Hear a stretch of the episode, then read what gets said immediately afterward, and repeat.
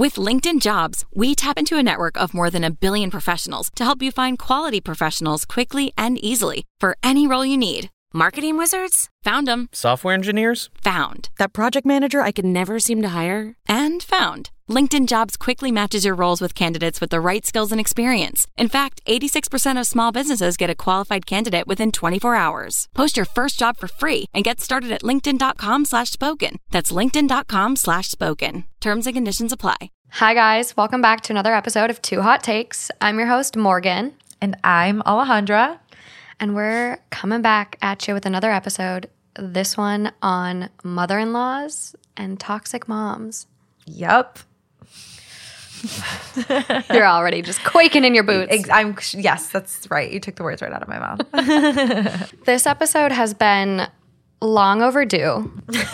They've been out rallying for this episode to come to fruition. I have seen a lot of comments uh, asking for it. Mother-in-laws. Yeah. Bring on the mother-in-laws. Yeah. And the toxic moms. Long overdue.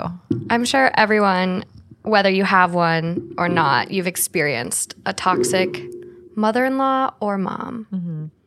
I don't have a mother-in-law, so I don't know. Yet. Yeah, But yours, you've got a great relationship with your future mother-in-law at this Yeah. point in time if you were to marry your partner. yeah. But I think that's so different from a mother-in-law. I think the dynamic definitely changes once you get married.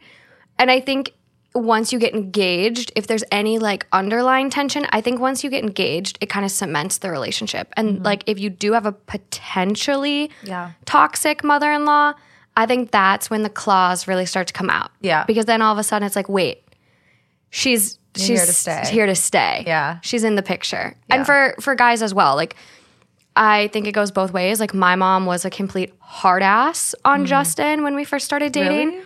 Oh my god, my mom was if you're listening, I'm sorry. A bitch to Justin. It was so it was not good at wow, first. I never heard about this. Yeah, we um after my pinning ceremony from like OT school, we were driving home from the restaurant and we all like got in a screaming match. Wasn't that about politics? It started with politics and then she started asking Justin about religion. Oh. And he's not very religious, so it was kind of like you're not good enough for my daughter. Like Okay. you need to be saved too. Oh. I already need to save Morgan Okay. cuz you know, whatever. Yeah. But yeah, it was um it was a rough start. And me and my mom have like we have a great relationship now, but growing up, mm-hmm. it was not always the case. Yeah. And I think my mom experienced a lot of generational abuse and trauma, oh. and that kind of carried into her parenting. Hmm. So the dynamic is very healthy and good now, mm-hmm. but it was not always the case. Well, I think a lot of women, I guess maybe men too, but like women in their teens have like very tumultuous relationships with their moms. There's so many crazy dynamics that moms and mother in laws bring, and mm-hmm. We're about to get into it. Yeah, for sure. Yeah. we- here we I'm go. you've been prepping me like for a while now on this one, so I'm like, I don't know what to expect. I know. You didn't want a dark episode either. You No. wanted you wanted something a little yes, I'm A little I more lighthearted. Yes, I'm like so excited to get out of the doghouse. I- It's not- I just literally I took a hiatus. People have been like, "Did she die?" No, she's taking a social recovery. Well, let's do it. okay, On that note, let's dive in. Let's do it.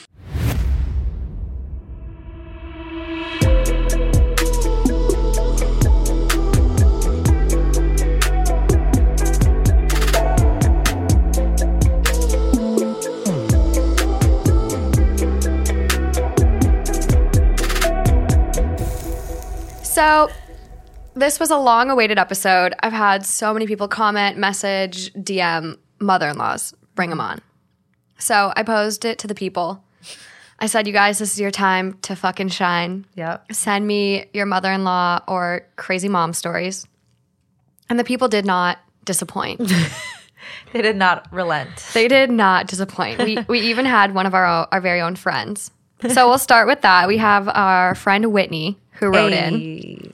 She goes, "My ex's mom said, "Let's grab some food together at a baseball game once." And while we were waiting in line, she looked dead into my soul and said, "I see right through you, and you have a lot of baggage." Then was psycho mean to me the rest of the time we dated. Hmm. Oof, God, that sucks. Well, the relationship didn't work out, and X for a reason. Yes, there you go. But that's like what you see in movies Yeah. Where people say, I see right through you and they barely know you. And you're like, okay. Like, excuse me. right. And Whitney's a great person. Whitney is just She's like, not somebody with ulterior motives. no. And doesn't everyone have baggage? Yeah. Like, Wha- everyone has experienced some trauma in one way or another. yeah. And why, What makes you better? right. Why are you holding that against somebody? I see right through you. It's very om- omnibus. Omnibus? I don't, I don't know what that Whatever that word is. It, I'm, it is a word, but I'm probably, Yeah, yeah. I'm butchering it. I don't know. I can tell you. This next listener writes in My mother in law invited my fiance's ex to our wedding shower, wedding, and more. What? Is it a, what? So I ask her, I go, okay, going to need more on this. How the heck did she get away with inviting the ex to your wedding? She goes, she sabotaged every part of our wedding she could get her hands on. Okay, so I got engaged when I was 24 to my boyfriend at the time who was 22. We were on the same page about so many important things like our life goals, faith, etc. And we're so excited to spend our lives together. The only time we started fighting was when his ex-girlfriend came into the picture. A few months before our wedding, she posted a picture to Facebook of them at prom and wrote a caption about how he's her best friend and how much she loves him hmm. and tagged him in it. Then I found out she was still talking to his family all the time and saw them regularly. To be fair, he's from a small town in Michigan and they went to the same church, and we were living in Chicago at the time. I told him it made me a little uncomfortable, and when he told me she had been invited to our wedding, I got really frustrated. He talked to his mom about it, and his mom swore she understood and that she was sorry. The next day, she invited the ex to our wedding shower. When I talked to his mom, she just said, Oh, I didn't mean anything by it. Keep in mind, 12 hours earlier, my fiance had just told her how hurt I was.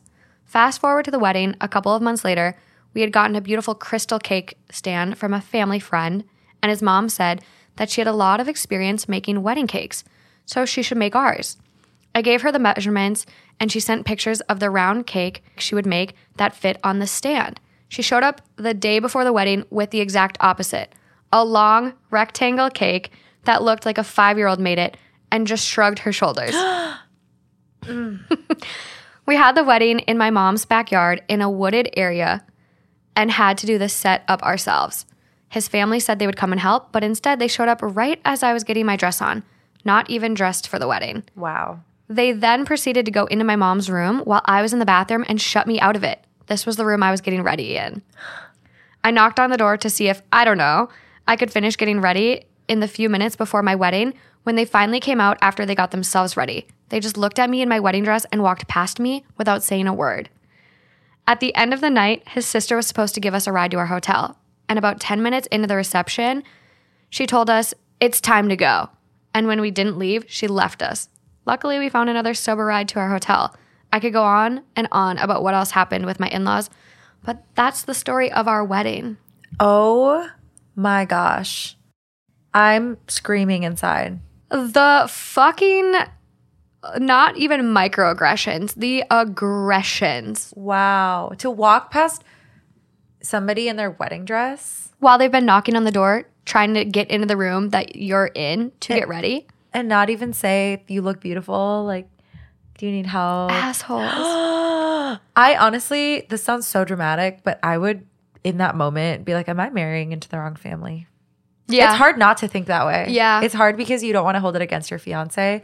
But honestly, there's been instances in the past where family things happen and I'm like, do I want to marry into this family? Yeah.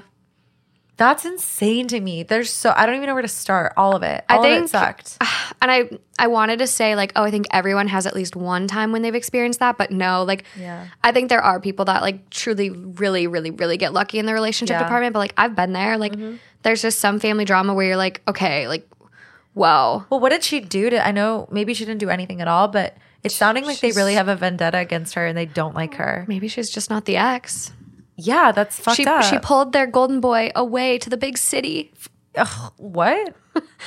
Uh, people from small towns get goofy like that. They want their kid to marry the high school sweetheart so they don't move, away. away. Mm, good luck, sweetheart. That's what you want for life? Great. But if it's not, support it. Like, This is your kid. yeah, Like you should raise your kid to be happy and healthy and their own independent person. exactly. And treating oh, treating someone like that, what does that get you? If you don't, you're at the wedding day. It's happening. It's happening. Like go through with it. Put a smile on your face. Be positive. Be friendly. Be loving. Whether you like it or not, this wedding is happening. We're already here. You're here. It's you're in the eleventh hour. Like, why are you gonna throw a tantrum now? Like, just make it a pleasant day for everybody. If the relationship doesn't work out in the future, okay. But to treat somebody like that, does that really make you feel better about somebody who's about to marry into your family? No. And you're going to get your grandchildren privileges revoked if they ever have any. Yeah, that's what. Like yeah. you're creating such a toxic environment for your your son in that case. Yeah, You know, and your you're not kid, going to want to come visit back. You're not No. going to want to go back to Michigan to visit the family. No. When that's how you get treated. Yeah. Hell no. No, when you- see ya. When you like manipulate your kids or emotionally abuse them or just try to control their lives in ways like this or you're mean to their partner or you cause them stress when they visit, they don't want to keep coming back. Mm-hmm. You are making that relationship more difficult for yourselves Yeah, by acting you that are. way. You say kiss goodbye to your son at that point because Yeah. he's gonna stay in Chicago. Chicago is it? Mm-hmm. He's gonna stay there with his lovely new wife. So I've got two emailed listener write-ins. Oh my gosh, I know. people. the the listener showed up. Yeah, I didn't realize this so many. so many. Like I didn't realize this was such A hot. I knew it was going to be a popular topic, but I didn't realize like so many listeners would have so much personal experience. and be willing to share it Mm-hmm. because these are things that are not always easy to talk about. You know. Y- Not at all. So, your favorite topic, weddings. this listener goes, My mother in law has been married twice and has the dresses from both. She offered me either dress, to which I declined with, Thank you, but I already got mine with my mom, but thank you so much for the offer. Her response, loud sigh. Thank goodness. There probably isn't enough lace to let them out for you anyway. What does that mean? Like, she's too big for the dresses. Essentially, like body shaming her. oh, that's straight up being mean for no reason. Why? You could have just been like, got it. Move bet. on. Yeah. My response, well, I'm just not as athletic as you are. I then took my husband, left, and cried in the car privately. LOL. Oh. But wait, it gets worse. Oh no. So, my at the time fiance and I waited two years for his sister to pick a wedding date from her engagement. She didn't, and we picked ours 15 months out. That was very, very generous. Yeah. What? As soon as we announced our date, she decided she has to get married first, and it will be a destination wedding in three months. Now, I was happy for my soon to be sister in law and tried again to bond with my mother in law by offering to take her dress shopping and even paying for the dress that is intended for our wedding. She says, Oh, I already have my dresses. I'll hem up my wedding dresses and dye them in the bathtub. I'll wear my first wedding dress to yours and my second to sister in law's. That dress symbolizes my happier marriage, anyways. It will be perfect. So the happier marriage goes to the sister. Yeah. People like this just absolutely make me irate. Like you why? I don't get it. I don't get it. Gets worse. Just stop. Okay. OP goes, No, you will be escorted out of mine if you show up in your divorced wedding dress. she then tells me I'm a diva and that my wedding to her son really isn't important, anyways. Mm, okay, bummer. Then you can see yourself out. We don't see her much, and we are almost one year married now. Side note my husband did support me and said something to mother in law as he was hurt by it too. She said she just wants the dresses to have a second use, where he then suggested she made she get them made into baptismal or burial dresses for infants. There are several charities that do this, mm. which is a great idea. Yeah, that's genius. That person, this mother-in-law, is so unhappy with herself. I it's pretty loud and clear that she's so upset that her wedding's failed, or her I should say her marriage has failed. It doesn't. It sounds like maybe the first marriage she was widowed. No, I think divorced, but They're both divorced. I think she's still with the second husband, but like Oh, so wait, the second husband is the happier dress. That's why she was like, oh, "I'll wear happier marriage." okay, got it. She doesn't specify if she's divorced or anything, but like okay, well, still, it sounds like you're resentful that something didn't pan out for the you the way you wanted it to, and now Yeah. you feel so. I don't know, obliged to take down your future daughter-in-law for no good reason. Yeah. Other than pure spite. Because, okay, let's just say she's not your cup of tea. Not everybody vibes. Like, you could have a Yeah. pretty decent mother-in-law, but she's just not your cup of tea. Your Or- personalities are different. yeah, or you could be a you could think of yourself as a pretty good daughter-in-law, but you just your mother-in-law you, and you don't connect very well, and that's fine. But to go off and make those like terrible comments, like, well, you wouldn't fit in it anyway, and your wedding's not that important to me, and thank God because you're too big for these dresses. Those are just hateful comments for no reason. Yeah. You know? That's a toxic mom. That's yeah, that's a toxic and it's a very unhappy, unpleasant person. Yeah. No, she's definitely like projecting her own fucking unhappiness. But one last listener write in, which is perfect for our first Reddit story. Okay. it leads leads in very well. Perfect. We love a little transition. My husband and I are expecting our first child in a few weeks. We recently went to a wedding for a family friend where my mother in law kept introducing us to people. Each time she'd say the following This is my son, and this is my daughter in law. And this, pointing at my belly, is my baby. This happened three separate times. I have a good relationship with my mother in law, but it bothered me that she seems to think our baby is hers. She did her work 28 years ago when she had my husband. She hasn't contributed at all by creating this child. Based on how she's acting, I'm honestly afraid of the shell shock she will have when she realizes her role as a grandmother is a lot different than her role as a mother was. Yeah, this is a write in. Mm-hmm. I think that's worth having a conversation. Why hasn't the, the husband slash son pulled him pulled his mom aside and been like, hey, you know, It's a little uncomfy. I need you to tell me that you know this is our baby. yeah. Like I, you might be joking, maybe you're just really excited, but I need you to acknowledge that this is actually not your baby. Mm-hmm. Like, why hasn't that conversation happened? I don't know. I think that's like it definitely something that needs to happen. There is um there is another Reddit story that I've seen that kind of s- isn't the one I'm going to read, but is very eerily similar. And it's about this woman who her dad remarried to her stepmom. Stepmom couldn't have children, and so when her, the daughter had her baby, the stepmom literally tried to kidnap it. Oh, that's like a Lifetime Network movie. It was the creepiest story, and it was just, it was very eerie. And like, I think I have it saved for like the like scary stories one. Oof. But it was like it was like oh there were there were warning signs where she'd be like my baby oh my baby and it's like it's kind of this vibe where it's like okay but like if you were saying oh and this is my grandbaby Yes. it's a little different versus like my baby Yeah. and I don't know if like obviously maybe pregnancy hormones she's overanalyzing things Yeah. and me, I'm like, okay, am I overanalyzing this? Because language Yeah. is so, so important to me. And we've had this discussion a lot with like life situations we have where people will use like certain language. And it's like one word, like leaving out a word or adding a word Yeah. changes the conversation so much. yeah. And so it's like, mm, it just makes me uncomfy. Yeah, it's uncomfy. I think it's worth telling the mother-in-law that you feel uncomfy. Definitely. And maybe the maybe it'll be I don't know. We don't know enough, but maybe the mother-in-law will be like, "Of course. Of course I know this is your baby." Duh. I just call it my baby because I'm so excited. Like, I'm sorry, I didn't realize that was uncomfortable. Mm-hmm. Or it could be a crazy situation where she's like possessive, Yeah. But you just don't know. You And don't. It is it is very strange and it's very uncomfy. And I don't like it. Speaking of uncomfy, Uh-oh. Am I the asshole for not wanting my mother in law to take care of my baby after she tried to breastfeed him? Oh my gosh. Is that okay? Before I get yelled at, is that like a thing? You don't do that, right? You can't just breastfeed other people's No. babies. But what if you're both lactating? Different. You can't, right? Because it's You different. can. You can. Yeah, like that's like if you look at olden times, they had wet nurses. Yes, I So know. Mm-hmm. royalty wouldn't feed their own children. That's actually has like kind of like racial implications because a lot of like black Mm-hmm. Women of color. Yeah. more so black women at the time. I think actually maybe it was.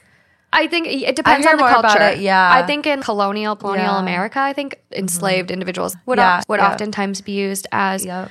um, wet nurses. Wet but I think in like English courts, I think it was like it was other I individuals. Yeah, yeah, yeah. I don't know. But yeah, that. it was typically lower income enslaved Mm-hmm. individuals. Like it's just it's a So yeah, so crazy okay. concept. So that's not a dumb question. You Yeah. can do that. well even like um and I don't even even today in modern times like I have a friend that just had a little one and she wasn't really able to produce enough milk, Mm-hmm. so she used donated milk. Mm. But your mother-in-law, But your mother-in-law, who clearly very much so is probably not lactating. No. Oof, that is so uncomfortable. What did she do? So, OP writes My husband and I both work full time, and we have a two month old. My mother in law comes to our house every weekday and watches him for free while we work. We're on week three of this arrangement since I went back to work after maternity leave. It's very kind of her to do this for us, and I appreciate it immensely. My baby is breastfed. I pump milk for her to give to him during the day, and he gets milk right from the source on evenings and weekends. He loves nursing, and I do too. It's been a wonderful way for us to bond and a beautiful experience overall. Yesterday, while I was at work, I opened the baby monitor app on my phone to check and see if my mother in law was able to get him to take a nap in his crib. She had been texting me saying he was crying really hard, so she was thinking about just holding him for a nap. So I wanted to check and see if he was okay and if she ended up just holding him. When I looked at the camera, mother in law was holding him and she had her shirt up and he was latched onto her breast. Oh my gosh. I was shocked and horrified. I called her right away and she didn't answer. So I had to sit there and watch her attempt to breastfeed my baby. He was latched on, but obviously not getting any milk as my mother in law is not lactating. I called my husband at work, who eventually got a hold of her. Apparently, the baby was crying so hard, and that was the only thing she could think of to calm him down enough to sleep. Don't they have pacifiers for that? Yeah. Or like another sucking mechanism? Like those little, I've seen those little passies that look just like nipples. Yeah, they like- have they have those. And also like if he's crying super hard, like I get some babies just cannot be calmed. Yeah. You know, who knows what's going on? Maybe he's colicky. Who fucking knows? But the fact that she wouldn't just keep trying for a bottle, Yeah. rock him, maybe put him in the car seat, take him for a little drive, put him in a buggy, go for a walk. Like your your thought when he's crying and you can't console him is to fucking put him on your breast. I mean, I don't see it as like insane in thought, but it's one of those things that you like. It's a thought, and you just leave it at that. At that, you're like, Yeah. that's an idea, but that's crazy, and you don't do it. Yeah. You or know? if you're like, if it's like fucking Meet the Fockers, where the guy had like a fake breast Oh, suit yeah. and put the bottle in the suit. Sure. That's a different story. Sure. But to pull up your shirt and have your grandchild Ugh. suck on your boob, Oh no, no, I'm uncomfy, and I have nothing wrong with breastfeeding at all. But this is like inappropriate. this is It's crossing out a of line. out of the world inappropriate. Like Yes. I'm just I just don't understand how this was her like conclusion. Yeah, I like I said, I see how it could be a thought where you're like, oh, it's one of those thoughts where like that sounded better than it was. An in intrusive practice. thought even. An intrusive thought, but you Yeah. kind of dismiss it and you don't do it. Or let me add this: you call the mother and you say, "Hey, I have this like crazy idea. I'm Maybe struggling." I'm crazy, but I'm just like super desperate. What do you think about this plan?" And then the mother would probably be like, "Absolutely not. Don't do that ever." but thanks so much for running that by me. Stick a pin in that one and never take out the pin. But you know what I mean? Stick a pin. yeah, exactly. That's one of those things. Like you don't just do it. That's crazy. At the I- end of the day, it's not your baby. no, at the end of the day, it's not your baby. Follow the instructions. Yes, follow, stick to the plan. Okay, that's that's inappropriate. So they asked, who's asking if they're an asshole The the wife for being the mom. mad? So she goes on to say, she breastfed all four of her children when they were babies, and it always calmed them down enough to sleep. She was mad that I had checked the camera and told him, and it was an invasion of privacy. I don't want her watching my baby anymore. We can't afford a nanny or daycare. When I told my mother in law this, she freaked out and said I was being a bitch, and she was just trying to calm the baby down, and it wasn't a big deal. She says I'm taking her grandchild away from her and being unfair. My husband understands why I'm upset, but wants to give her another chance to watch the baby. He also doesn't want to spend the money to get a nanny or do daycare when she can watch our baby for free. Am I being unreasonable here? I'm so upset with her and just completely baffled at why she would do this that I never even want to see her again, let alone have her anywhere near my baby. I think I could possibly be the asshole for checking up on her though, through the camera, and also for not wanting her to watch my baby anymore, even though that would mean spending extra money and taking away something she really seems to enjoy doing. Am I the asshole? What do you think? No, I I can't imagine like it's very inappropriate and I can't imagine trusting her to not try this again And it's like when you're at work, you want to be comfortable knowing your kid is in, you know, the proper care. You don't want to be having to constantly check the cameras again to make sure she's not fucking trying to breastfeed your kid. Yeah. And so for me, I'm like, no, not the asshole. Like, it's your kid, it's your rules. It's Yeah. what you're comfortable with as a parent. so, no.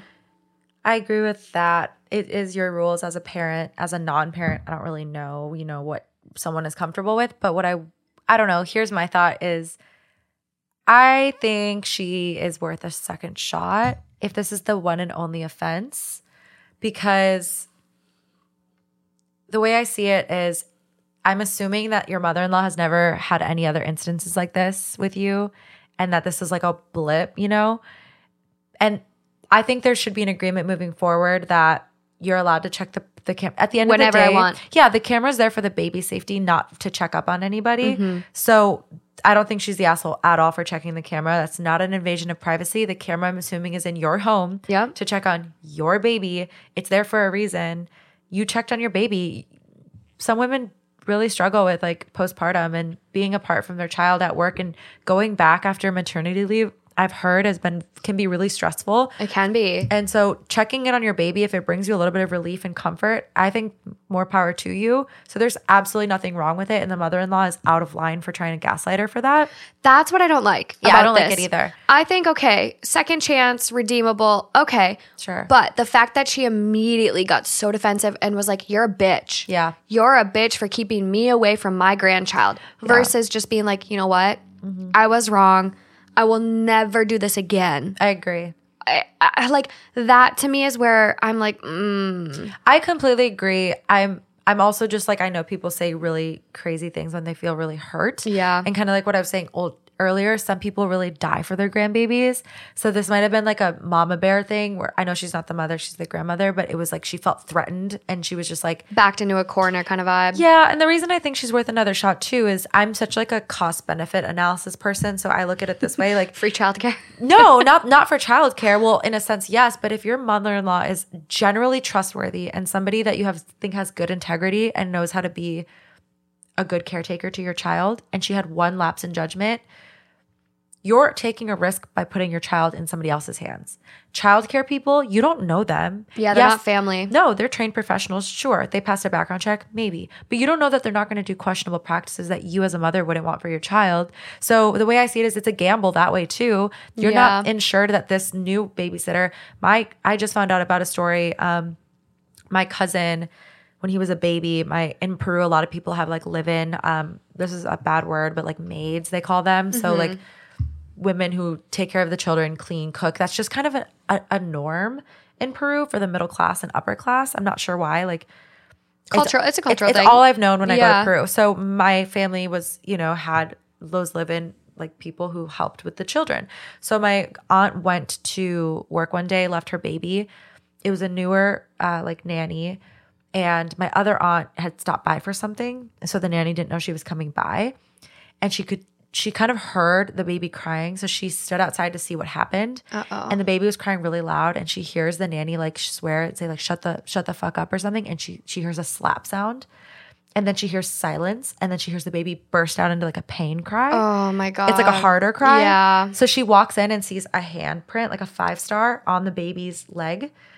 And so, yeah. So my point to say that story was if she had never come home, she would have never known that her, you know, Yeah. nephew was being abused by the nanny. And she came home, fired the nanny, whatever. So I say this is you don't know, you can't It's always better to have trust. family Yeah. you do actually know. Yes. So I'm saying, yes, she made a mistake. She didn't react great, but I think it's worth another chance with the understanding, mutual understanding that you will and can check those cameras Mm-hmm. And that the mother in law, I would say that too. Like That's my I'm gonna be view. checking the cameras. So yeah, I'm going to be checking the cameras. If that's a problem, it's a non starter for me. there you go. I also just, I'm not really sure what their alternative is because they can't afford childcare. They can. oh, they can. They can afford a nanny or childcare. They so she's like that's what Oh. she wants to do. okay, got it. She's like I would way rather do that. Okay, But still your point is Yeah, so I is so valid. Give her a shot, and then if if there's any other red flag or any discomfort, go get your nanny. I think I, for me, I think I wouldn't pursue her watching the kid again immediately. Mm-hmm. I think I would let some time pass. And then maybe once the kid is, You want to give her a timeout. I want to give her a timeout. Yeah. Really learn what you did Yeah. was wrong. And then maybe once the kid is a little older and e- more easily soothed, Yeah. then there's no reason to stick him on your boob again. Yeah. Like, like True. uh, Yeah, maybe it's worth saying like, hey, I just want to get him out of the breastfeeding period, and then Yeah. we don't have to worry about that, and you don't have to stress out about it. Mm-hmm. Kind of make it like a mutual thing, and then reinvite her to watch the child. Exactly. You just don't know how turbulent it's going to be. Y- You know? I know. The mother in law dynamic is very, very complicated, especially with children. Yeah. Um, There's a lot of research on this one where, as a woman, we are obviously more close with our mothers and more trusting of our mothers to watch our children than our husbands or our partners' mothers. So there's what's called the um like the matriarchal benefit and it's it's something that like my brother and his wife um my brother and his wife are very open with like family and watching their kids. Like that's one thing they've really really done a good job with. They're like we only really want family watching our kids, so we know who's taking care of them. Yeah. But I think there are times where my mom has been kind of like, I just feel excluded. Like, why didn't they not? Why didn't they ask me? Mm. Or like things like that. And it's like it's it's just different when your son has a child versus if you have a daughter and your daughter has a child. I agree. I mean, Like the son here is kind Yeah. of in this in this like, oh, let's give her another shot. Like it's Yeah. it's no big deal. True. But then again, I'm over here like she did, I know. you know. But that's an interesting point and one thing I've thought about too just personally because, you know, I live we live in Los Angeles, being like I don't have that luxury of I'm just going to pop over to my mom's house and like drop off my oh, child. I know. and I think Same. that is can't be understated. Like that's such a luxury to have that such a luxury. for not only just financial reasons, but there's something Just s- comfort, peace of mind. Comfort. So, top comment on this one. Not the asshole. No normal human tries to breastfeed a child they are entrusted to look after. This is not healthy slash sane behavior. I would be concerned that she has other issues. Her reaction is telling as well. Again, a normal human would be supremely embarrassed and apologize. She may be lashing out because she's embarrassed, but it's not acceptable for her to swear at you or gasp, be incensed that you used the baby monitor for its intended purpose. Exactly. I agree with her reaction. It was out of line. I just, when I think about it's hard because we're getting a glimpse of like the mother in law's like fuck up and not the mother in law as a person. Yeah. You know, if we were all judged on one instance where we felt embarrassed, we'd seem like shitty humans. For sure. I just think like obviously you don't have to cut her off for this. No. But like if your boundary is her not watching your kid, like Yeah. I do think it's Oh, pretty yeah. If that's fair. really what you think, sure, Yeah. go ahead. But Um, this comment too includes an edit that's kind of relevant to what we've said. I'm including responses I've written to some of the but but but but wet nursing crowd because I'm not talking about wet nursing or mutually agreed on co-nursing. Those things are not relevant to OP, OP's culture or community. Mm-hmm. It is bizarre that people are pointing out trends and practices that do not apply to this OP and her mother-in-law. Mm-hmm. Yeah. yeah, I mean, that's true. There was no mention of any no. arrangement. and she she would have. And plus it's her mother-in-law. It's not like a friend that's also got a baby. Yeah, and you switch off days. Exactly. Wow. yeah. Yeah, that's tough. I mean, if I, not the asshole, if that's what you decide ultimately. uh, next comment after. This is exactly right. Clearly mother-in-law's judgment cannot be trusted. I wouldn't trust mother-in-law alone with the baby in any capacity and i definitely wouldn't trust her to provide daycare services. Mother-in-law crossed a boundary that should have been obvious. And why would she think latching the baby to her breast would calm the baby down there's no milk i find this so revolting But isn't it the sucking sensation? typically when a baby starts suckling like that there needs to be a reward there needs to be milk otherwise they just become more frustrated and But more that upset completely defeats the um the theory behind pacifiers. Pa- it's different shown it's, to work. it's pacifiers definitely have been shown to work but there's a difference between a nipple and a pacifier yes granted there are some that are shaped very different Mm-hmm. but there's something to be said about like the latching and the breast connection like there's a lot of physiological things that happen when the baby latches and Mm-hmm. that's why a lot of mothers talk about breastfeeding being like this ultimate bonding experience for them and their child yeah. um, but no sucking is a comfort thing especially yeah. So that's why I don't baby's think it's like. I don't think it's absolutely ludicrous to think that a baby sucking sensation would not replicate the I- the like I get that, but then use a pacifier. Like your breast I is agree, but I'm saying this person's getting really like fired up about something that they're assuming. They don't know that the the grandma was assuming for the baby to try and get milk. No, but I still think like there's better options than giving a baby your tit. Like There are, but like their comments not saying that. And why would she think latching the baby to her breast would calm the baby down? There's no milk. Which is kind of There's no milk. But Neither would a pacifier. No, but pacifiers are different than nipples. There's a different experience for a baby latching on a nipple than there is a pacifier. That's not what I'm. I'm not saying that that's not a different experience. I'm just saying it's not crazy to think that I couldn't replicate the experience. But I think the baby is going to have a nipple in its mouth and get very, very confused and therefore more frustrated. Got it. Then that's the point. yeah. To make. A Okay. breast is a breast. Sure. A baby's association Is with a boob is milk. It's food. It's life. Got it's it. sustenance. Okay. That at this point, the baby's only two months old. Well, that makes sense. But to say Yeah. like that's the part I'm getting like upset over is okay, but like tell that to all the people who rely on pacifiers, which I personally know of people. So I'm, I know I'm a not lot a mother. Of, a lot of people use pacifiers to, you know, soothe their children. But at this stage in the game, the baby's two months old. Their Mm-hmm. association with a breast is food. Mm. So when they start suckling on a nipple and it doesn't produce food for them, they're going to get more and more frustrated. Like my brother's wife really struggled with breastfeeding. She Mm-hmm. wasn't producing. And so it became this frustrating experience for her where she wasn't producing. The baby was trying to latch and get milk, and the baby was becoming more and more upset, crying more, and it just it was a it was a really hard experience for both of them. Right. So a baby's association at this point is breast food. Got it. It's just not it's not gonna know, I- I calm hear the baby down. 100%. Yeah. Yeah. So it's just like uh, just again, if you think the baby's hungry and that's why they're upset, bottle, Sure. suck you want to suck have the baby suck on something to calm them down pacifier Mm-hmm. but like i think the comment like both of these are really trying to point out like no sane person would be like oh here's my here's my tit you would never I don't like, know. That I think that's you would of, never pull I out your didn't- I wouldn't. I don't even know if I want to have a kid, so I cannot picture feeding a non-existent child. But I'm just saying, like, I think that's a little like to call the person insane. I don't know. I'm not a mother, so I can't put myself there. But to call the person insane, I think is like a reach. Like, especially when your child is crying, people do really desperate things to soothe a crying baby. yeah i mean that's why you know overly exhausted parents i mean shaken baby syndrome and Yeah. these kids end up dead when people That's go crazy. That's what I mean. So like, But- I, I'm not. Listen, I want to make very clear. I am not in any way saying, "Right on, Grandma, you did the right thing." What I'm saying is to call her insane and say there's other things wrong with her is a is a little bit of a reach, in my opinion, based off of this situation. I don't think like that's insane. Like you're desperate. You're trying to soothe this this child. Yes, was that the right move? No, clearly not. The science you just pointed out factual, impressive, great. That's what all mothers should know. But in that moment, I don't think she was sitting there and thinking about that. I think she was just like, I want to soothe this child. It probably wants a nipple. Uh, like, here you go. Like, do I think that's the right move? no.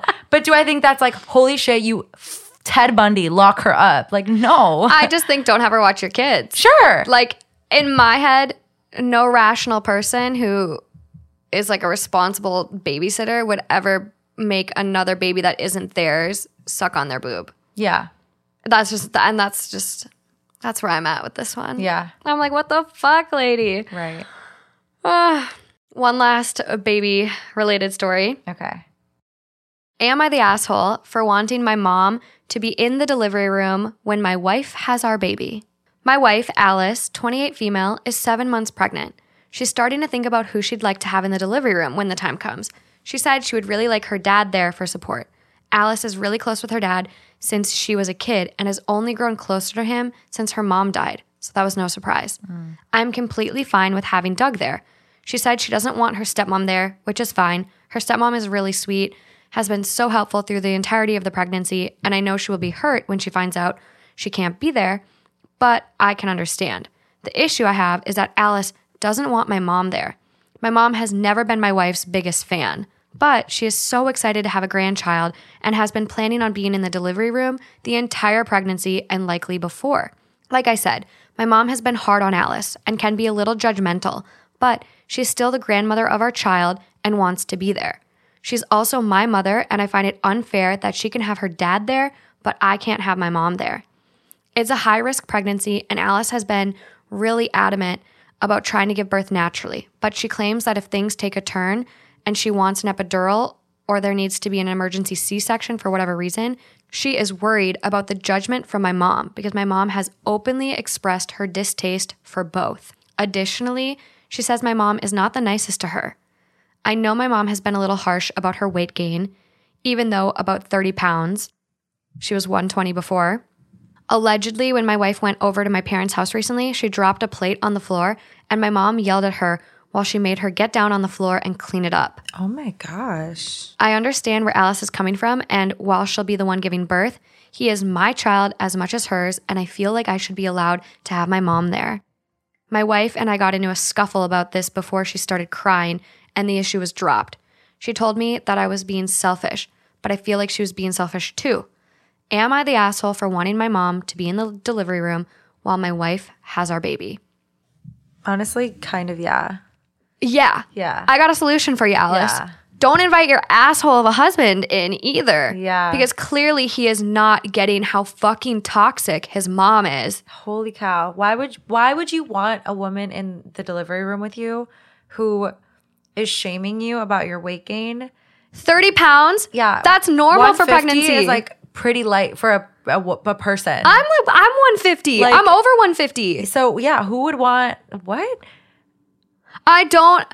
The plate thing from okay. Yeah, the plate thing is she's- degrading. She's been harsh on Alice. Yeah. Commenting on the weight gain. The plate thing. She accidentally dropped a plate, and you're gonna make a fucking pregnant woman who probably can't even see her own vagina Yeah. or feet bend down and clean up a plate. That's so mean. and yell at her and degrade her. Yeah, no, fuck that. And also, I think the biggest issue for me, why I wouldn't want this person in the delivery room, well, two. She's mean to her.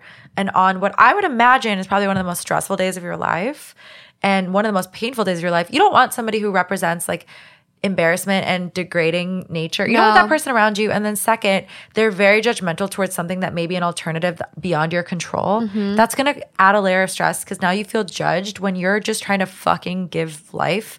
And unfortunately, you might need an epidural or a C section, and your mother in law is going to scoff at you. No, I don't want that person anywhere near me. No. No. And this is the other thing. Like, yeah, she's judging her for her birth plan. She's trying to do it naturally. Yeah. And honestly, maybe she really chose the natural method because of how big of a bitch the mother in law is. Mm-hmm. That's what I was thinking too. And that might be dangerous for her. Yeah. Especially if she's a high risk pregnancy.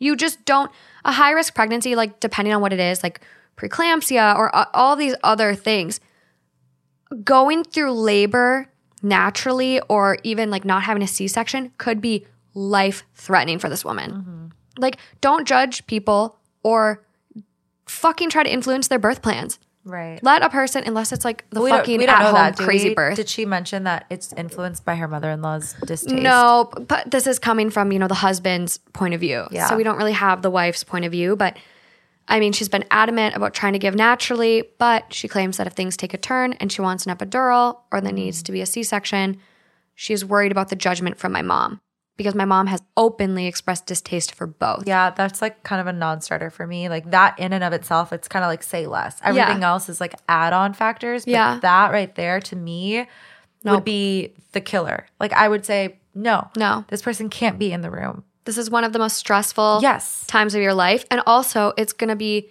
you know, once you are through this, it's going to be, you know, the most rewarding potentially. Mm-hmm. Yeah. You know, baby blues are a real thing, guys, and we'll we'll have an episode on postpartum. But Yeah.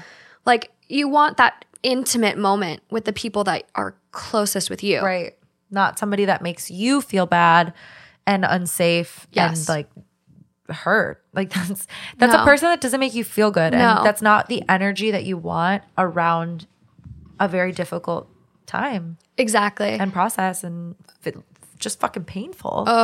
Like what? Can you imagine? And no. you could if she, okay, if her pattern of treating you is already shitty, like she continuously what makes you think she's going to be pleasant on that day? Like she might say shitty things to you during labor yeah. and stress you out even more and make you mad and make that like taint the experience. Completely agree. And I just think giving birth is such an intimate, vulnerable state. Like you're, you know, depending on what style you go, you're either in a pool naked, spread open, you're spread eagle in a bed. Yeah. Like there's a difference between having your dad in the room and saying, "Hey dad, stick up by my head." versus having the mother-in-law in the room who, you know, you can only control so many people and so many factors while you're trying to push out a fucking watermelon. So I think for that, it's like I I love Justin's mom, but I'm I'm kind of in the same boat. Like I want my mom there and Justin, and that's probably it because Right. I love Justin's mom, but I don't want Justin's mom seeing my vagina and seeing me tear and seeing me potentially poop myself. Yeah. if we go down this road, That's true. like there's just a different intimacy with your parents versus your partner's parents. You would have who again? Your mom, Justin, and That's it. okay. I, I thought there was a third person. No, Um, Uh, unless I have a water birth with fucking dolphins because look that shit up. what? That sounds terrible. No, dolphins have like proven to reduce pain. Really? And like make water birth. Like just look up dolphin assisted births, you guys. I It's, will. It's so fucking cool. Wow, interesting. But um, I think like too with this whole thing, it's like the husband using the term like apparently. Like apparently yeah, he- it sounds like he's tr- doesn't buy it. he's he's very much a mama's boy. Yeah. Which is a red flag in and of itself. Mama's boys and enmeshed sons will always choose their mom over their wives. Typically, it is a very, very hard cycle to break. Yeah, And having your partner pick his mom over you Right. and not supporting you, barf. and it's difficult because when you hear couples having babies, it's like we are having a baby. You know, we are delivering, and we are doing a C-section. and I feel like part of me would be like, Is it really we? I'm pushing this fucking baby out. Okay, are you pushing something out of your dick? I didn't think so. It's me. So yes, it's our baby. Mm-hmm. But part of me would start to get a little upset because of this write-in. Like, Yeah. you don't get to pick. Why is he so entitled? Yeah, like I get it. It's a joint decision, and all of this is like a team, and you're both going to decide who's in the room. But at the end of the day, if it's controversial, in my opinion, she should have the final say Absolutely. because she's the one who's going to be physically distressed and just and emotionally distressed. And at the end of the day, like, yes, at the end of the day, um, her husband, yes, he is also stressed. He is there. This is his baby too, or husband, wife. I don't really know But he's not the one physically going through it. he's not the one physically going through it. And so if it's even this controversial, you should just default and be like, you know what? Love you, sweetie. Your call. Yes, it's your call. And Yeah. I want you to be comfortable. I want this baby to come into a comfortable, healthy, happy environment. Yep. Sorry, mom. And that's Yeah. tough. Like, how do you tell your mom? But at the same time, you just tell her, like, she doesn't really love the idea of you seeing everything going on down there. No, and you don't need to throw your wife under the bus either. It's No. just a very easy, you know what? Like she only wants me and her dad in the room. That's it. It's going to be very intimate. Yes, you'll that's perfect. you'll be able to come in and see the baby as soon as we're done. Immediately. Exactly. Like whatever. yes. Uh, one of the top comments, uh, overall vote, it was undeniably asshole. Yes. Good. So, top comment You're the asshole. This is a decision only for your wife to make. She is the one giving birth. Even if she had no reason to exclude your mother, you would be in the wrong for trying to coerce her regarding this extremely personal medical experience. Mm-hmm. Even if she didn't want you in the room, that is 100% her decision to make. Furthermore, from your description, your mother has been outright abusive to her. Yup. From verbally and emotionally harassing her about her weight, to her pregnancy choices, to eventually screaming at a pregnant person to get on the floor and clean up a broken dish. There is no excuse for her actions. No. Grandparents don't generally have any rights to their grandchildren. And frankly, I wouldn't fault your wife if she decided to never ever let her child meet your mother for fear of potential abuse. Damn. That is a good point. OP replies, Oh, shit. I have never seen the behavior that Alice has described. I have only heard some snide remarks on occasion. She acts fine around me. My wife isn't one to lie, but my mom is typically a sweet person. To Okay, you, well, let's see. How do those two things coexist? Like, typically a sweet person. to you, Yeah, to you and your her wife's not a golden boy, her mama's boy. Yeah. I've heard some snide remarks. Okay. Do you think snide remarks are okay? Yeah. Snide remarks are snide remarks. God. You still don't get it, someone replies. Your mother could be the nicest, sweetest, most caring person, Alice, in the world, and it's still 100% Alice's decision about who is in the room. Yeah. Birth is very painful, very intimate, and your wife's comfort is the only thing that matters. Yes. It's not about fairness. Yes. It's about support for your wife. Okay, good. I'm glad. I thought I was going to get yelled at for saying that this should be the wife's decision because some people are like, no, this is a joint decision. No. Da-da-da-da. After, you, know, know? it's a joint decision what happens and how you raise your child after it's here. But a birth plan Yeah. should be solely up to the person that is fucking going through it. That's what I thought. I just don't know how these things work. unless it is extremely dangerous like Yeah. another story you've talked about where it's like totally unassisted home birth like yeah. Unless it's super dangerous, then Yeah. other people might have to step in. But Yeah. this is not. That makes sense. That This makes is- a lot of sense. this is not. Yeah, these are things I have not thought about, but that's insane. And I I agree. Like my deep down thought is that it's really her decision and it shouldn't even be up for debate. If she doesn't Mm-hmm. feel comfortable with her, whether or not the reasons are apparently or real, Yeah. it doesn't matter. It's her comfort. It's her. Yeah. There's another really long comment like, you're the asshole. Your wife is going to be vulnerable, half naked, not much dignity left kind of position. Oh. There could be blood, there could be poop, yelling, screaming. Um, she needs people who will support her. And it sounds like your mom hasn't exactly done that. Nope. Your mom commenting on weight she's gained during pregnancy is so far from okay. They go on to say a bunch of other stuff. And OP replies, so her father gets to see her naked, pooping, etc. That doesn't seem Oh the my God. slightest bit weird to I you. I hate this guy. I hate this guy. Asshole. no, that's not fucking weird. It's her father who literally saw her come into the world, probably. Uh, yeah, exactly. And also, like, a lot of people have like birthing gowns these days. Yeah. And, the- so, there's that thingy. Yeah, the little shade guy. well, the birthing gown, like, typically is like some people put it over their knees. Like, the dad can stay up by the head, hold her hand. But if it's a C-section, I've seen that they put up like that They drape. curtain. They drape. Yeah, Yeah. and we don't know what's going to happen. no, you don't see. It's, you know. it's very. Yeah, and I mean, also even if there's not, the dad probably. I don't know. Now I'm really assuming, but the dad's probably not going to be all up in there staring. No. He's probably going to be holding his daughter's hand, Looking at probably her. Probably kind of low key trying not to look. I would hope if he's like a normal guy, Yeah. you know. Fuck, fuck you. That's her dad. Like, Also- fuck off. Also, extra, extra fuck you to this dude because of the fact she lost her mom.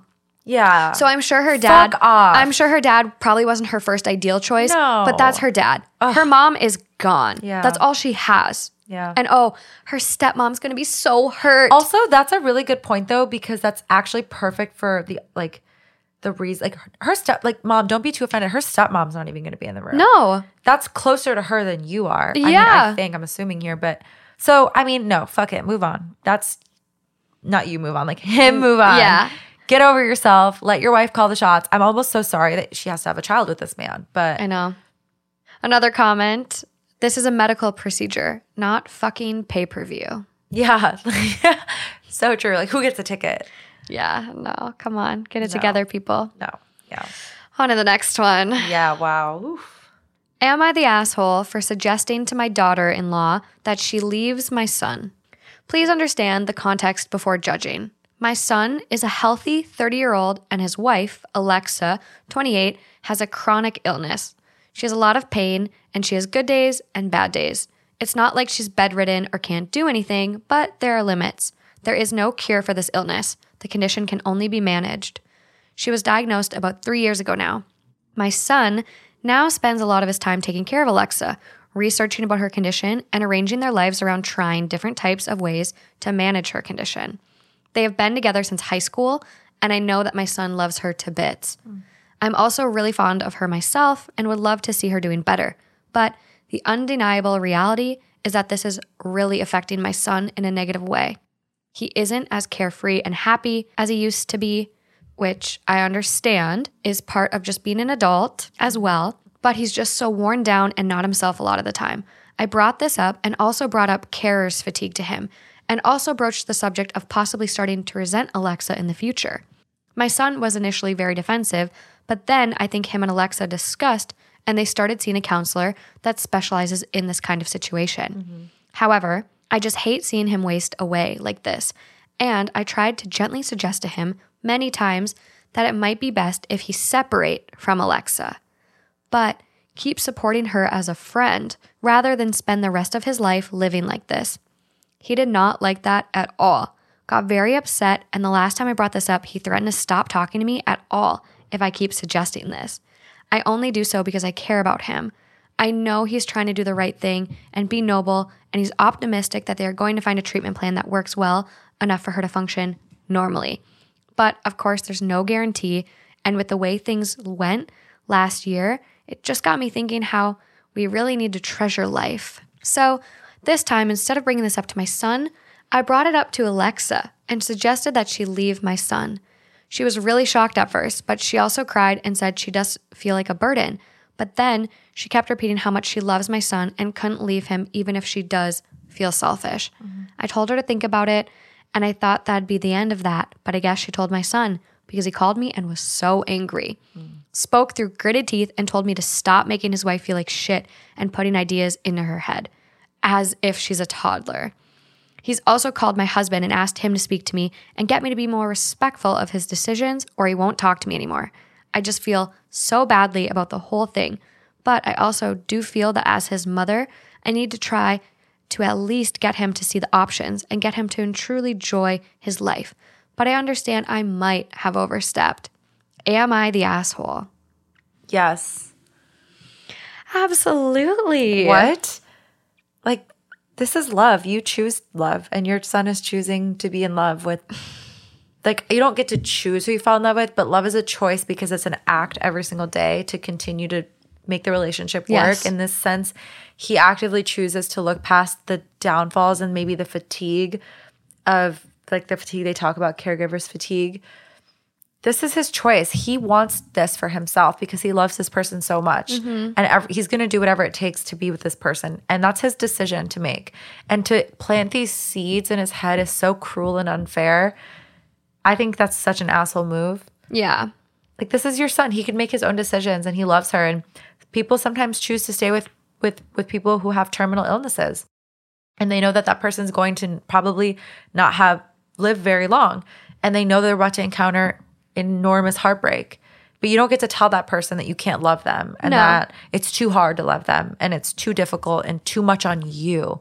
Your your son wants to do this. So He's choosing that. yeah, it's almost like offensive to tell him that he like Yeah. can't handle it. No, and just because someone has a chronic illness or a disability or you know whatever else it may be, it doesn't make their life any less meaningful mm-hmm. or you know enjoyable Yeah. while they're here. Yeah, it might be a little tougher. They might have pain. Things might be more difficult for them, Right. but they can still have a meaningful, happy life. Yeah, and this makes her feel like chopped liver. Like you're not worth love. You're not worth the effort. You're not worth him staying for.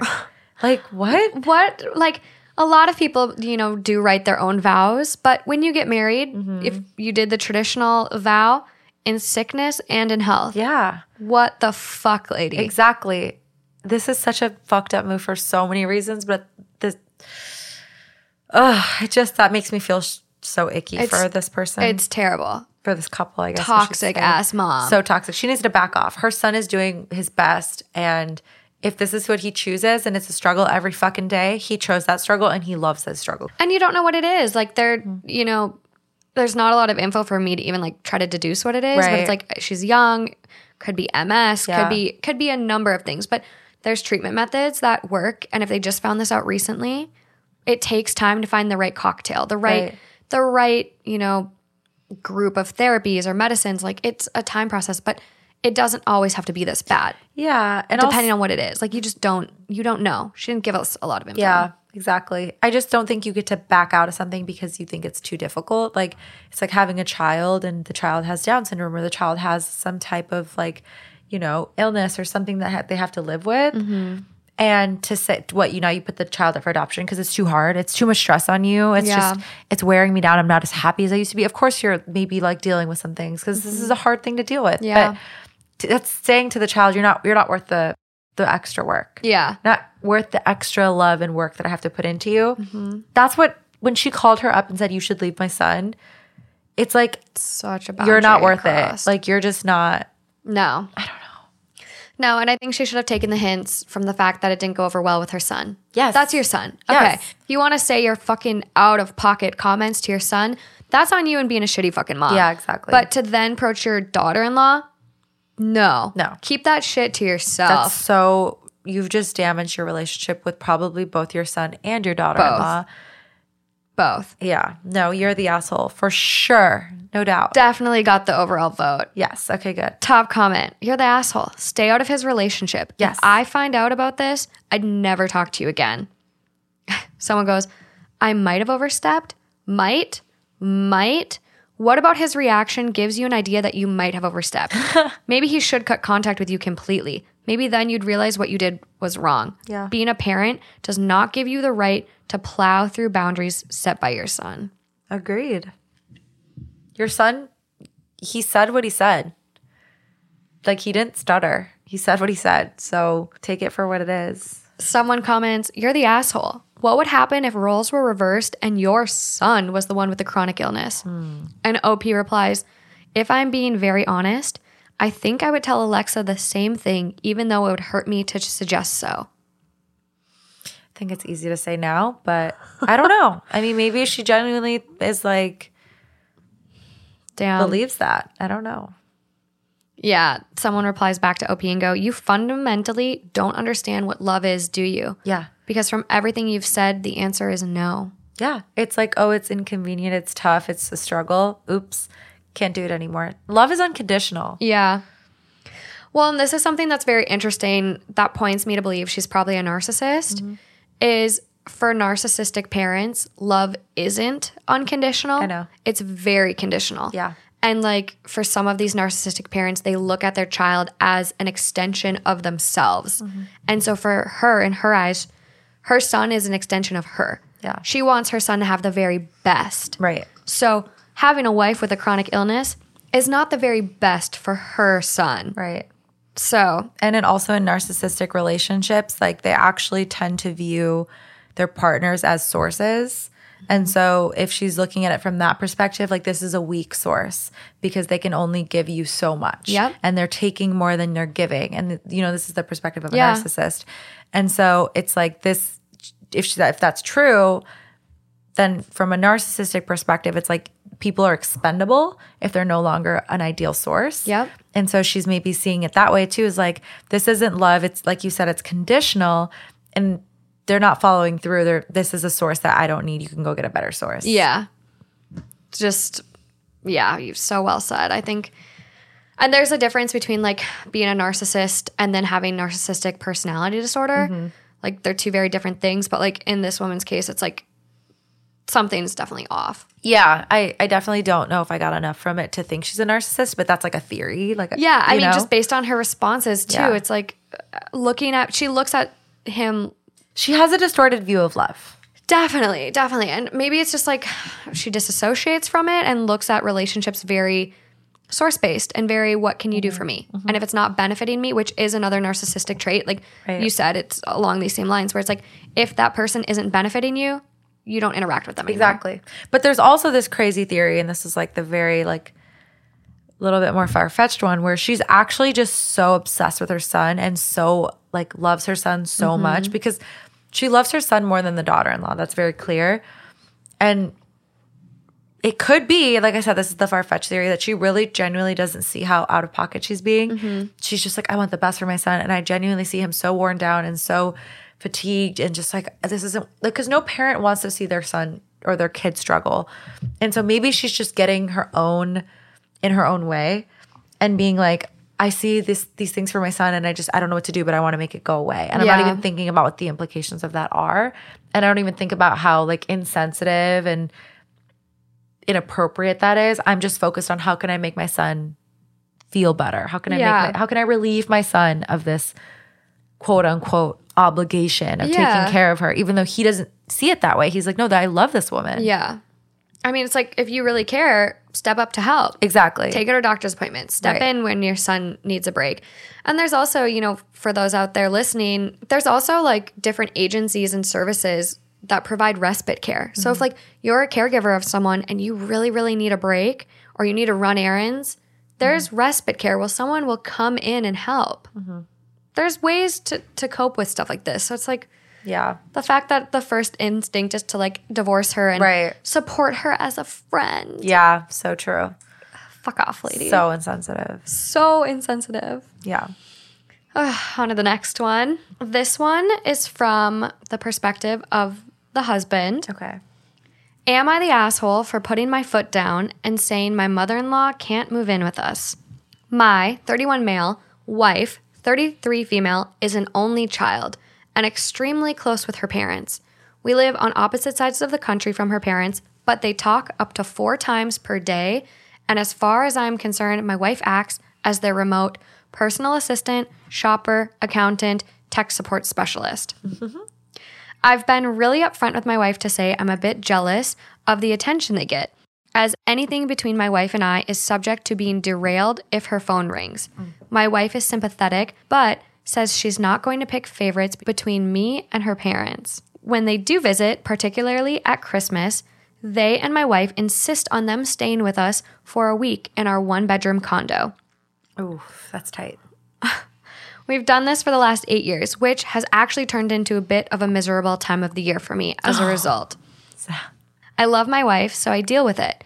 It's not a secret I'm not a fan of the arrangement, but I'm not interested in ruining Christmas, so I'm a good sport about it.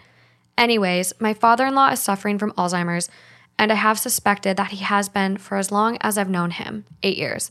My mother in law has been in complete denial about this up until very recently, where they have just started with the process of having him placed in a care home as his condition is quite severe. Meanwhile, the pandemic has affected my wife and I to a point it makes sense to move into a bigger place out of the city. My wife has expressed her interest that once her dad is placed, she would like her mom to come move in with us. And so our home should have an in law suite or other suitable accommodations. My mother in law can't afford to move on her own. They made some bad financial decisions that aren't able to move to a higher cost of living area. After years of being patient and respectful about this, I finally put my foot down and I've cited the following reasons. One, my mother in law will be contributing nothing financially to this arrangement, but selecting a home with accommodations for her is both limiting our housing options. My wife and I will both have to sacrifice things we want in a home. I'm extremely insecure that there will be no boundaries in this arrangement, even if they are established ahead of time. And three, I simply cannot think of a time where I shared a roof with her and felt any level of comfort, satisfaction, or enjoyment about the situation. I just can't. And the idea of committing to a long term arrangement like that makes me completely queasy. Naturally, this hasn't gone over well. Am I the asshole?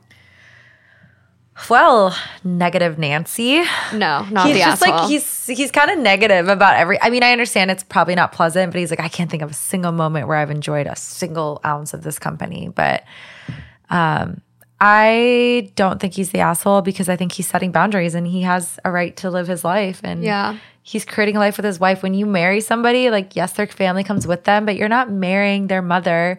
You're not marrying their father. You're not marrying No. their brother. You're marrying that individual and family means different things to different fam like different people you know your level of attachment your level of involvement with your family is totally unique to the individual but if this person is putting their foot down and saying i'm not comfortable with this i didn't sign on to this it's not like he married her and all of these things were in place and he's trying to undo that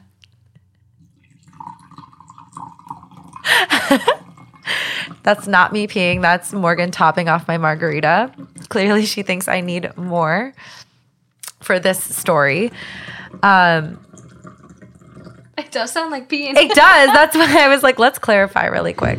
yeah, I just had to top that off. Okay, Um, sorry. No, good call. I didn't even know that you had that. That's really sneaky. Instead of bringing like a flask to a party, Morgan just brought the handle to the podcasting station to make sure that we are well taken care of.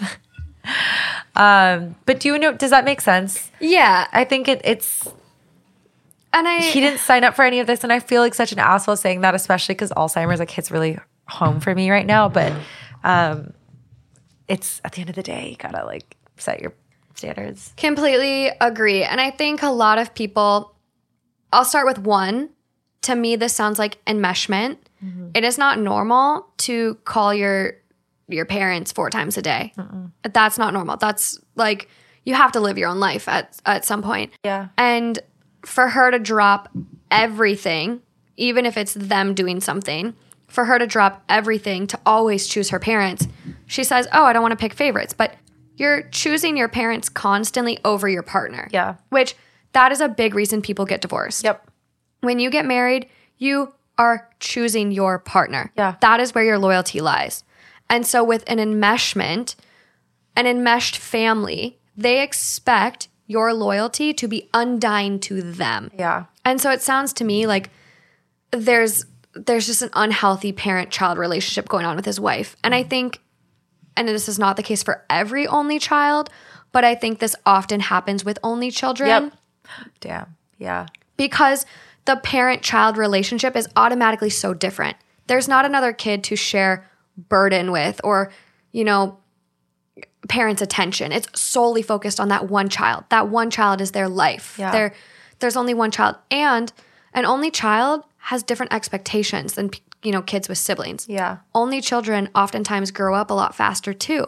They don't have you know peers, siblings. Yeah. They have their parents they interact with the most. Mm-hmm. They they grow up a lot quicker. So Yeah. and are therefore more, you know, oftentimes more attached. And so to me, this sounds like enmeshment where the wife is like kind of throwing her partner's needs away, like, and picking her, you know, her parents over her partner. And I, I don't think like, yeah, support your mom. Mm-hmm. Like support your mom and make sure your dad is taken care of. Mm-hmm. Terrible diagnosis. Like he definitely needs to be taken care of properly mm-hmm. and your mom should be supported.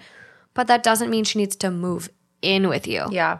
I think if it's temporary, it's a lot easier to stomach. You're It's like one thing if they're Yeah. visiting. but it, yeah, exactly. And to kind of snowball off the enmeshment, like I, um, I recently talked about that with a friend, and I think that this friend has enmeshment with their parent for like a number of reasons. But this person's also an only child, and one thing that we kind of realized was we think the enmeshment kind of stems from like a little bit of trauma bonding and like they're often conflated but they're different things but the trauma bonding can lead to enmeshment 100%. and so here Oftentimes. i'm wondering if like the alzheimer's that's very traumatic it's he's been battling it for eight years i'm wondering if there's a little bit of enmeshment because there's a little bit of trauma bonding. Like i don't know. It's hard to say but i wonder if she would jump so quickly for her mom's calls if the father didn't have alzheimer's.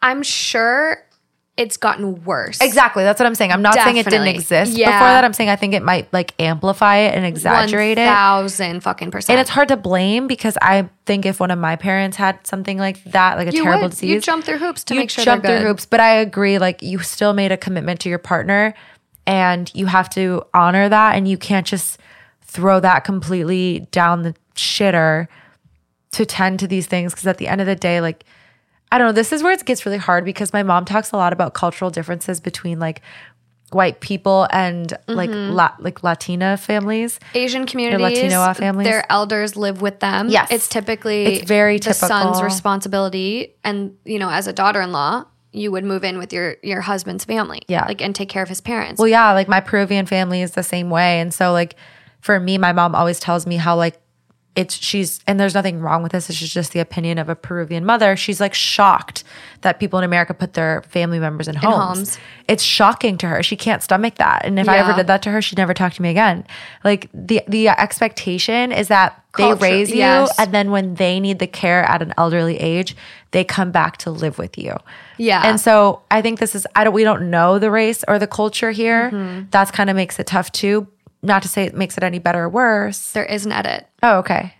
but I completely agree. You know what I mean? I think different cultures have different expectations with how they care for their elders, Yes. their family. Yes. Um, I think that's a great, great, great point because at me as a white individual, I, you know, you oftentimes forget something like this that Yeah. is a big factor in how we handle our problems and deal with situations. So, Yeah. thank you for bringing in Peruvian. Well, my mom and I just had this conversation not that long ago. I forget what she said, but she made a joke and she was just like, I do this because I don't want you to put me in a home. Like she's just like, I'm trying to buy the brownie points now. And so solid, solid, uh, solid Yeah, point. there. Right, right. She's like playing the long game. Yeah. But it, that's why it came to mind. I was like, It's well, very- actually, Yeah. I fear that my mom might be upset if I don't let her live with me when she's older. So I don't know. Uh, mine just told me that she never wants to be put in a nursing home. Yeah, so, I don't think anybody does. No. So I don't know. I know. Let's hear this edit. So, edit, he goes, Okay, wow, I'm a little speechless, but I can address a few things. My father in law won't be dumped and abandoned on the other side of the country. His situation has gotten so severe that it's urgent he be placed. But yes, they would transfer him to near wherever we ended up. Good.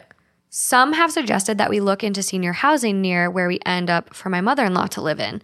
I have advocated for this, but I am not getting any traction here. I guess I never addressed this until now because I thought that would be a perfectly reasonable compromise. Turns out it is not. Hmm. We are both white. Oh. I'm completely aware that these situations are typical in other cultures. Mm-hmm. That doesn't really make me feel any better, but I've thought about it from this lens. I'm not an only child. Both my parents are alive and we have a good relationship. They also live in another part of the country. I haven't seen them in eight years at Christmas time because it's so important to my wife and her family. trying not to come across as a martyr here, but I legitimately care that my wife is happy, even if I don't completely understand it. Um, which also makes me really, really, really believe it that this is enmeshment because of the fact that she refuses to not spend Christmas with her family. Yeah. Eight years Oh, that. of only oh being Oh with my one gosh. side. I, I've already gotten in a fight with Brett about this. This is so unfair. yes. I was so like- unfair. I made a comment and he was like, I I can't come to Minnesota during Christmas. I can't be away from my family. I was like, Switch off. you can though. You can. You're choosing not to. Yeah, like you can. What do you think families do? Yeah. They switch off. Yeah. I don't know. Mind blowing. It's eh, it's really really complicated, and I think we both come from very like diverse homes where both of our parents are not together. Like, if me and Justin and Justin's parents aren't together either, my boyfriend. So it's Yeah. like, if you look at how many Christmases we have to go to, Double whammy. we are literally like the fucking Reese Witherspoon movie. Yep. It's Four Christmases. Oh yeah, four. Wait, wasn't it like eight Christmases? Was it four? It's four Christmases. So me and Justin both have four four Christmases. I technically have five because like my my Yeah. family's just fucking batshit crazy and like really splits things up now. Okay. But he has his mom's Christmas, but then his grandma does something at her house, and then he has his dad's Christmas, and then I have my mom. Like there's so many things we have to juggle. So we have talked about how do we you know navigate this going forward. And it's just really it's switching off. It's Yeah. it's accommodating. So Well- all families feel fair and included. right. Right. I completely agree with that. Eight years Yes. of not seeing your family at I Christmas would time. be livid because wh- no, Mm-mm. no. that makes me really think Yeah, There's something off that's, here. That's that's interesting. I personally, don't, unless he voluntarily is like, no, screw my family. I don't want to see them on Christmas. Sure, whatever. But it doesn't sound like that's the case. He's No. like, I'm compromising here to make her happy. exactly. That's oh, how could you feel good about that? Like even if my significant other was like, I'm willing to compromise eight Christmases to be with your family. I'd be like, that makes me sad. You Yeah. should be with your family. That's so unfair. That would be a deal breaker for me. Yeah. It really would. Someone who doesn't give a shit about my feelings or like wanting to spend Christmas with my family, like a major holiday. Yeah. Because I think the shitty part too, and like I know Brett means well, and we've talked about this too, but when he says I won't spend like a Christmas away from my family, what I hear is that my family doesn't matter enough. Like, Mm-hmm. I, and maybe that's me taking it the wrong way, but he's not saying like, he's saying like, because he's expecting me to go to his or something. So, Or for you guys to both be separate.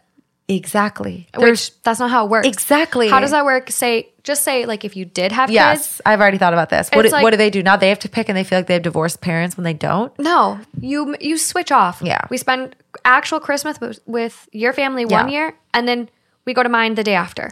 Well, and we flip. We don't have that luxury because we are a three and a half hour plane ride away. Yeah. So, But you you've coordinated the best you can. you could coordinate it or do like New Year's with one family or like a little bit before Christmas with one and the actual holiday every other. You know what I mean? There's ways There's to ways do it. to do it.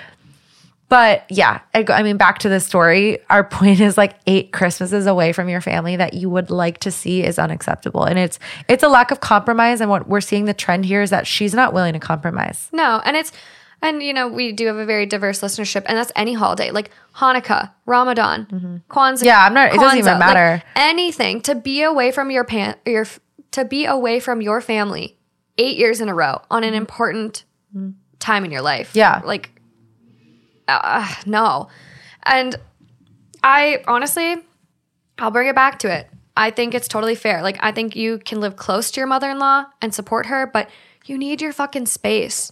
Agreed. That's gonna drive your marriage apart. How the fuck are you gonna have sex comfortably, Yeah. loudly, enjoyably? yeah.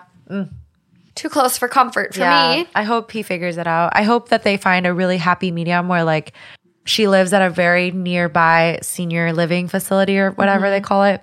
Yeah. And they have like family dinners once a week and they have a very healthy like she's still a part of the family because I do feel for this woman. Her Yeah. husband is going through a really terrible time and Alzheimer's if it's getting if he needs care, it's declining. Urgent care. Yes, Yeah. it's declining pretty quickly. So she is going to be a widow in the somewhat near term. And I mean, I know that sounds pessimistic, but just seeing the way that this goes, that's like, the process of the disease. that's how that works. Cruel and unfortunate as it is. yeah. It's So just- she's going to be on her own. So she does need the support.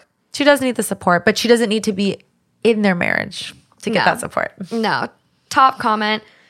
They quote what he says My wife is sympathetic, but says she's not going to pick favorites between me and her parents. And they go, If she always attends her parents' needs, even at the expense of disregarding yours, she is picking favorites. Yeah. 1000%. And someone replies to that and goes, Your spouse is meant to be your favorite. That's the whole point of marrying them. Mm. Yeah. That's that's so tough. Ugh. And back to the point that your partner and who you choose to be with, it's a choice. And when you make that choice, you should be putting them before your origin family, Yeah. your birth family, your Yeah. adopted family, your your family that fucking raised you. Like whatever that looks like to you. Yeah. Whew, okay. Just a trigger warning on this next story, you guys. It does feature talks and discussions about losing a child and child death. Mother in law's neglect killed my child.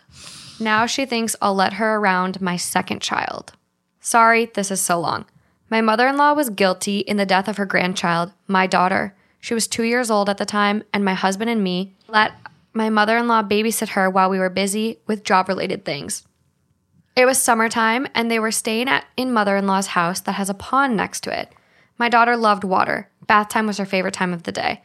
They were playing at the edge of the pond, and then mother-in-law remembered she had to take clothes out of the dryer, and she left a two-year-old alone next to the large body of water. My daughter's childlike curiosity plus her love for water resulted in her getting into the deep part of the pond and drowning. All because mother in law considered clothes in the dryer an important enough reason to leave a toddler unsupervised. Then she realized what has happened. She started to panic and call for help. Her neighbor heard her. They got into the pond and called an ambulance, but it was too late. Imagine what it's like for a parent to come to the person you trusted your child with and they tell you your child is dead. And mother in law was begging us not to involve the police into this. She kept repeating, it was an accident, and she, quote, doesn't know how it could have happened. Quote, was only gone for a moment. Quote, feels even worse than we do. Quote, calling the police won't bring her back. Gaslighting. We did call the police, of course, and she was charged with criminal negligence and sentenced to three years in prison, which, in my opinion, was too light of a punishment. Mm-hmm. Now, recently, mother in law was released from prison, and my husband was the first person she looked for contact with. He never once visited mother in law while she was imprisoned, unintentionally, but she did cause the death of her child by neglecting her duties as a babysitter. Doesn't matter that she served her sentence. Neither I or my husband will ever forgive her for this. Neither has she asked for forgiveness. All she gave us were excuses and more excuses. In the courtroom, my husband told her she's not his mother anymore, that she's dead to him, and that he never wants to see her face again. Our marriage was damaged too. We were depressed. We fought a lot. There were times when we were on the brink of divorce. We separated for a while. I left for another country thinking that this is it for us. However, my husband came to look for me and we managed to save our family and continue our life together. Oh my, that's so cute. Should he went looking for her? If he wanted to, he would. Okay. if he wanted to, he would. Ah, yeah. he looked for her in a different country. Yeah. We're both on the verge of tears. I'm like that sent me. Like I've already been like emotional this whole story. I couldn't bring myself to have any more children for a long time, but eventually I got pregnant again. And last summer we welcomed our son. He's nine months old now. Obviously, we weren't going to tell mother in law we're parents again, but she saw us walking with a baby stroller and realized that once more she has a grandchild. So she tried to get in contact with my husband. First, she reproached him for not visiting her, cried about how hard it was for her to spend all those years behind bars, that she shouldn't have been in prison because she's too old for that. How could he do this to his own mother? How could he abandon her? Then she was like, But I saw you have a new baby. I'm so glad I have a grandchild again. And then she went on about is it a boy or a girl? When will she be able to see them and meet them? Because she wants to take care of them so much. My husband told her immediately that she doesn't have anything. This is our child, ours only. Our son doesn't have a grandmother. We'll be telling him this as he grows up, and he will never, ever in a million years be anywhere around her. We're 100% on the same page about this. The loss of our daughter still hurts, and we're going to do the impossible to protect our son from her. He doesn't need an irresponsible grandmother who would likely endanger his life just like she did with his sister. Mother in law was shocked to hear this and began to wail about us being so evil and cruel towards her, that we're going to hold that against her forever, even though she paid for it, and we cannot be so heartless to prevent her from seeing her grandchild. But what was she thinking? What was she hoping for? That we're really going to let her around our baby? That we'll ever trust her with babysitting again? Honestly, I'm not sure if I can leave my son with any babysitter. I don't mm. trust babysitters anymore. Mm-hmm. Because if a grandmother can be careless enough to let a child die, who knows what could an unrelated person do? Mm-hmm. So my husband told her firmly that she'll have no access to the baby and he doesn't want to talk to her either. So now that she's out of prison, she should do something useful with her life and leave us alone. Hmm. Whew. I like that. Yeah. Mother in law wasn't having it. That evening, she came to our house asking to see her grandchild again. We didn't let her come in, obviously, and mother in law got mad, claiming that as a grandmother, she has rights to meet her grandchild. We told her that she lost all her rights to our children when she let our daughter drown. If a trust is broken, it cannot be repaired, and there are some things that can just not be forgiven. Mother in law told us she'll go to court and she'll demand legal permission to meet the baby. Good not luck, exactly. Alexis. I'm not sure if there is such a thing, but if it's true, I highly doubt she'll get it considering her criminal record. If we need to go to court and prove she's not the type of grandmother you should let around your child, we'll do it. If she comes back again, we'll call the police. If we need to leave this country and go live somewhere else just to be away from her, we'll do it. Mm. Nothing's impossible. I'm amazed at the shamelessness of her. She knows very well she tore apart our lives three years ago. No parent should bury their child, but we had to because of her, and now she comes to us as if she's the best relative ever, as if nothing happened. I first just want to point out how refreshing it is to see like a couple aligned. Same page. You know, they they're like very much a united front on this, and I Yeah. think that's like amazing because I have read about losing a child, traumatic effects it can leave, and the detriments it could be to a marriage because that is such an unforgivable pain. And so to see this couple, like even though obviously they had a a, a, a moment, Yeah. they are sticking it out. They're very aligned. They're they're bullish about this, and I I think that's great. But for the unfortunate part, like there's no question that this grandmother is unfit, and she's not. I mean, the fact that she thinks she can go to court and get any type of rights is just laughable. Come at me, bro. With or without with without the criminal charge, let's just say she didn't have that criminal charge. She's still you don't you're not entitled to rights. You can fight for custody if you can prove that the parents are unfit. That's Yeah. clearly not the case here. But on top of that, you have a criminal charge for child endangerment. So good luck. You served a three year sentence in prison. yes. For being convicted, not charged of child endangerment. You were found guilty. That's on your record. Mm-hmm. You don't think they're going to factor that in when you go in there pleading for rights? No. Parental, whatever, guardianship? Like you're automatically fucked. yes, have fun. But even without those charges, you have absolutely no entitlement to the child. No. And from what I've seen on legal Reddit, granted, not a lawyer, could be speaking out my ass here. I have no idea. From what I've seen based on legal Reddit and other stories kind of similar to this, where grandparents are like coming out of the woodwork, they're toxic and like need to be mm-hmm. kept away from the children, it's really, really hard to get grandparent rights. Mm-hmm. And there already needs to be like a very established connection with that grandchild mm-hmm. for a court to like really consider it. Yeah. How, I mean, otherwise, what on what grounds Yeah. are you considering that on? Yeah. So this is, I mean, this is a no brainer for me. Like, Yeah. absolutely the fuck not. No, I would not. This is an instance where I'm like, yeah, fuck you. You don't get another chance. You don't No. get another chance here. She fucking killed their child, and there's no coming back from that.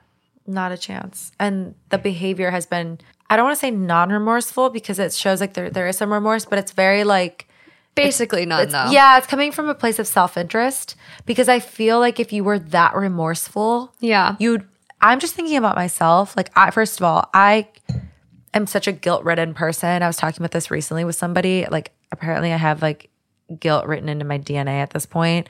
it's like ancestral karma. And so I have like d- guilt. And so, so interesting. Mhm, ancestral guilt. And so I feel guilt for like, so if somebody does something and it results in a, consequence because of me, I feel an immense amount of guilt, even if Oh. it has nothing to do with me. Yeah. And so in this situation, if that were, if I were the grandmother, I mean, the guilt I would feel would be so absolutely unmeasurable and unbelievable that I would like to believe just based on the way that I think, I'd be like, don't ever let me around your grandchild.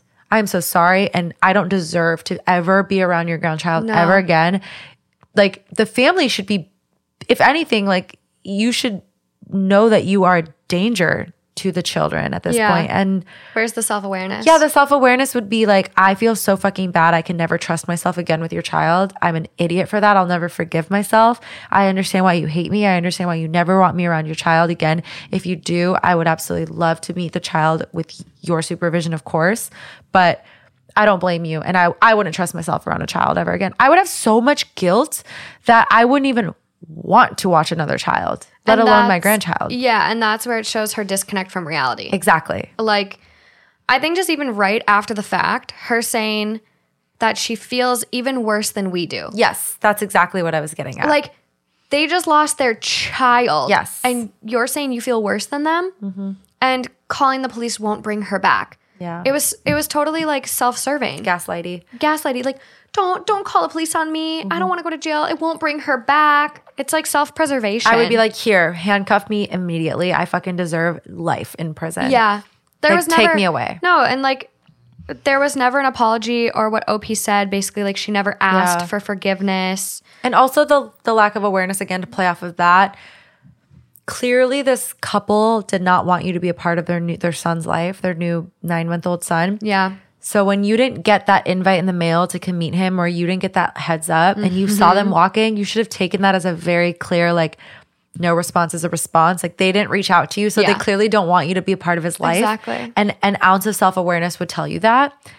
You also, know, what a fucking coincidence. She just happened to yeah, see them that part kind of weirded me out. I'm like, are they from a small town? Because she was probably trying to find them. yes, I was thinking the same thing. I'm like, that's kind of a wild coincidence. She was probably trying to find them. Yeah.